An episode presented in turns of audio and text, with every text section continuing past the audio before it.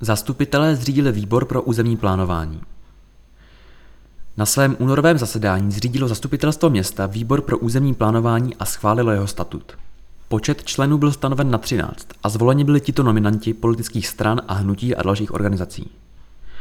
Michal Gerčák za OHK, Markéta Škodová, spojenci, Petr Štěpánek, Příbram 2030, Vladimír Král, Šance pro Příbram, Petr Roter, Tomáš Dvořáček, oba ano, Simona Luftová, Piráti, Ivan Fuxa, Lubomír Vrána, oba ODS, Petr Kareš, petiční výbor petice proti výstavbě v lokalitě Fantova Luka v Příbrami.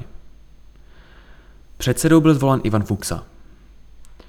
V předešlém funkčním období byla zřízena pracovní skupina zastupitelstva pro územní plánování.